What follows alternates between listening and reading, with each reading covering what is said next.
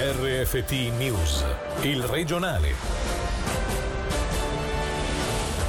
Buonasera dalla redazione. Un bambino di 10 anni ricoverato in terapia intensiva e trasferito a Losanna in condizioni stabili. La notizia emersa poco fa in conferenza stampa a Bellinzona a soli due giorni dalla riapertura delle scuole e dopo le nuove evidenze scientifiche rassicuranti sui bambini annunciati ad inizio settimana. Non mi Su... hanno segnalato patologie particolari, il contesto poi sarà tutto da vedere, visto che fa il collegamento con la scuola, secondo me dimostra il contrario, nel senso che neanche a stare a casa sia una garanzia garanzia assoluta di protezione. Il virus circola, ma si sa che i bambini si infettano piuttosto dagli adulti. Su 751 persone che sono state dimesse, l'1% è sotto i 18 anni. Per quello che sono bambini, eh, ricordo il bambino il più piccolo eh, di pochi giorni, che inizialmente ha presentato disturbi respiratori, per fortuna non c'è stato mai bisogno di intubazione né niente, si è ripreso rapidamente. Vi avevamo parlato del caso di, di Kawasaki che c'è stato anche nel Ticino, a me risultano gli unici tre casi con un decorso importante.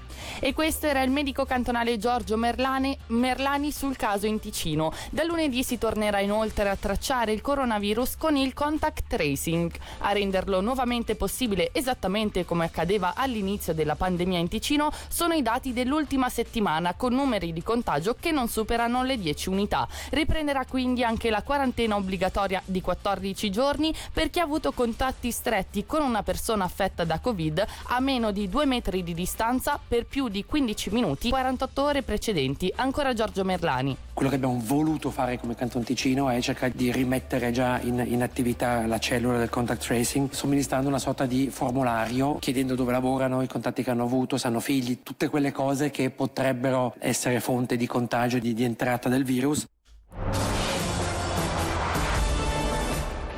L'aumento dei casi si vedrà probabilmente nelle prossime due o tre settimane, parallelamente al ritorno alla normalità dove ci saranno maggiori contatti tra la popolazione. Lo ha dichiarato il direttore sanitario della clinica luganese Moncucco, Cristian Garzoni, descrivendo i possibili scenari futuri. La popolazione adesso è abituata a tenere la, la distanza, quindi non avremo una ripresa esponenziale come quella che abbiamo conosciuto. Potrà essere una curva piuttosto pianta, potremo probabilmente avere delle curve con delle onde, starà alla sensibilità di ognuno, alla responsabilità di ognuno cercare di limitare le probabilità di contagio, cercare di ridurre al minimo tutti i contatti e le possibilità di trasmissione del virus inutili. C'è un aspetto che oggi non sappiamo, è quello della stagionalità. I coronavirus sono tendenzialmente dei virus a trasmissione invernale, le curve in paesi più temperati dei nostri dicono che l'epidemia avanza nonostante l'aumento de- della temperatura, quindi forse il ruolo temperatura giocherà poco. Se avremo una fase positiva in estate sarà probabilmente più dovuta all'abitudine di restare all'esterno che non tanto a quella del virus.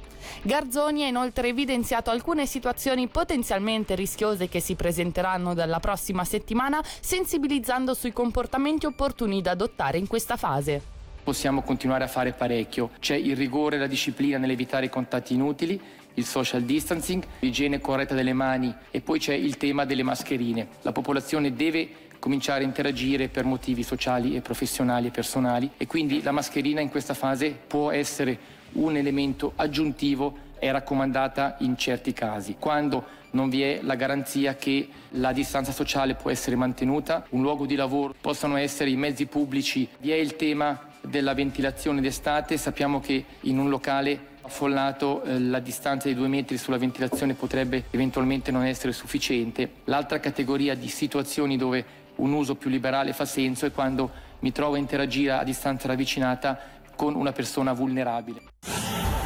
Da lunedì tutte le scuole dell'obbligo del cantone, tranne una, riapriranno seppur con classi dimezzate e modalità molto differenti rispetto a prima. L'insegnamento a distanza infatti proseguirà assieme ad una limitata presenza in sede. Il Dipartimento dell'Educazione, della Cultura e dello Sport ha diffuso oggi un filmato informativo per sensibilizzare gli allievi, i genitori e i docenti sui comportamenti corretti da adottare. Sentiamo il direttore della divisione della scuola e coordinatore del DEX, Emanuele Emanuele Berger per una panoramica a livello svizzero. La situazione svizzera è che la maggioranza dei cantoni, soprattutto svizzeri tedeschi, riprenderà la settimana prossima classi intere. La riapertura della scuola sarà un po' come a settembre. Poi abbiamo un terzo più o meno, un po' di più di cantoni, tutti i cantoni romani e due cantoni svizzeri tedeschi, che riprenderanno settimana prossima a metà classe fino al 25 maggio, l'8 giugno e poi per la fine del, dell'anno scolastico saliranno a classi intere. Il Ticino è l'unico cantone che da subito abbiamo voluto avere delle norme di protezione massime da, dall'inizio alla fine, classi dimezzate oppure allievi che andranno a scuola in maniera piuttosto ridotta. Abbiamo dovuto affrontare molte sfide e il mondo della scuola in particolare nel passaggio dalla scuola in presenza a quella a distanza ha dovuto affrontare parecchie difficoltà, ripensare tutta la programmazione, didattica per l'ultima parte dell'anno scolastico e certamente rinunciare a raggiungere obiettivi che erano stati prefissati per questo periodo. Lugano Airport, dopo l'avvio della fase di liquidazione di Lasa, rimangono in 21. Oggi, con l'avvio della gestione transitoria della città dello scalo destinato ai privati, il personale ha saputo chi farà parte e chi no dello staff operativo. Le persone licenziate sono 41. La città ha fatto sapere che si impegnerà per favorire il ricollocamento di chi non è stato riconfermato. Sentiamo l'avvocato incaricato di traghettare la società fino alla fase finale della liquidazione, Emanuele Stauffer. Si trattava di concretizzare quanto deciso dal Consiglio di amministrazione di LASA, a febbraio erano state date le disdette ai collaboratori, si trattava di concretizzarle. Si sta mettendo in piedi la nuova struttura che gestirà l'aeroporto a partire dal mese di giugno. Per lavorare in aeroporto bisogna avere delle certificazioni rilasciate dall'UFA e non tutti i collaboratori ne sono in possesso. Ovviamente la scelta è stata fatta considerando queste certificazioni, la disponibilità l'abilità delle persone ad essere multitasking, le competenze e le capacità in generale. Credo che per una notizia di questo genere non si è mai preparato abbastanza. Eravamo consapevoli, coscienti, c'era comunque per tanti di loro la speranza di far parte del nuovo gruppo che avrebbe gestito l'aeroporto in futuro. Vorrei veramente ringraziare tutti coloro che hanno partecipato, in primis i collaboratori, per la grandissima dignità dimostrata durante questi colloqui. L'incendio avvenuto la notte scorsa a Tenero è di origine dolosa. Il principale sospettato è un trentenne di passaporto svizzero domiciliato nel Locarnese. Per tutti i dettagli sentiamo Angelo Chiello. L'ipotesi di reato è di incendio intenzionale, quanto diramato oggi in una nota congiunta da Ministero Pubblico e Polizia Cantonale in relazione all'incendio della notte scorsa. Il rogo è scoppiato poco dopo l'una all'interno di un box utilizzato come magazzino all'interno del garage di una palazzina in via San Gottardo a Tenero. Le fiamme hanno fatto scattare l'intervento nel cuore della notte dei pompieri di Tenero Contra, giunti nell'autorimessa con 10 uomini e 5 mezzi.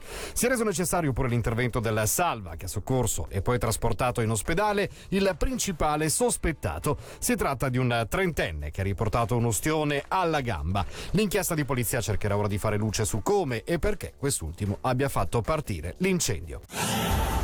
Croce Rossa, la giornata internazionale dedicata ai volontari all'insegna del motto Tutti fratelli per il, prez- per il, prezioso supporto in ambito sociale, dall'aiuto alla spesa per gli anziani al trasporto degli utenti in strutture sanitarie fino all'accudimento dei bambini. Azioni che hanno preso corpo anche in Ticino, come ci dice la vicepresidente di Croce Rossa, sezione Sottoceneri, Simona Salzborn. L'8 di maggio è tradizionalmente la giornata di Croce Rossa perché ricorre l'anniversario l'anniversario della morte di Henri Dunant. Quest'anno, dato che c'è questa emergenza coronavirus, Croce Rossa ha deciso di dare risalto all'attività di volontariato perché durante la pandemia in Svizzera abbiamo assistito a una grandissima ondata di solidarietà e soltanto per Croce Rossa in Svizzera sono arrivati oltre 5.000 nuovi volontari. In Ticino, per quel che riguarda il Sottoceneri, i volontari che sono arrivati sono circa 80 e sono stati impiegati in diverse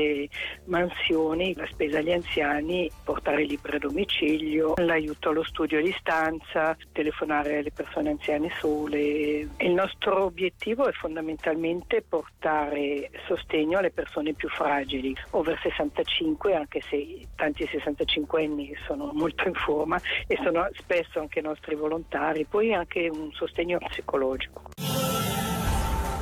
C'è molta preoccupazione, non rischiano solo Ambri e Legnau. A dirlo è il presidente del club bianco-blu intervenuto in diretta questa mattina ai nostri microfoni. Il timore è anche solo quello di un'estensione del periodo di restrizioni per gli eventi con più di mille persone dopo fino agosto. Da questo punto di vista Filippo Lombardi, che sentiremo a partire dallo stato dei conti del club, auspica misure a lungo termine per la sopravvivenza delle squadre di hockey. Grazie alla solidarietà di parecchi amici, tifosi, fan club, donatori, sostenitori, riusciamo a tamponare le falle. Non sarà un bagno di sangue, ma non sarà ancora il pareggio che avevamo in mente. È il buono relativo che riguarda la stagione conclusa. Se poi il primo di settembre le attività potessero ripartire, i campionati eh, sportivi sarebbero salvi, però non lo sappiamo, non abbiamo certezze, può senz'altro arrivare una proroga. E allora cosa succede? O non si gioca del tutto, o si gioca senza pubblico, o si rinvia l'inizio del campionato, qualunque di queste soluzioni presenta dei grossi, grossi problemi. Non solo per l'Angnau Ambresi, sarà un'assemblea della Lega lunedì prossimo, dove forse delle prime decisioni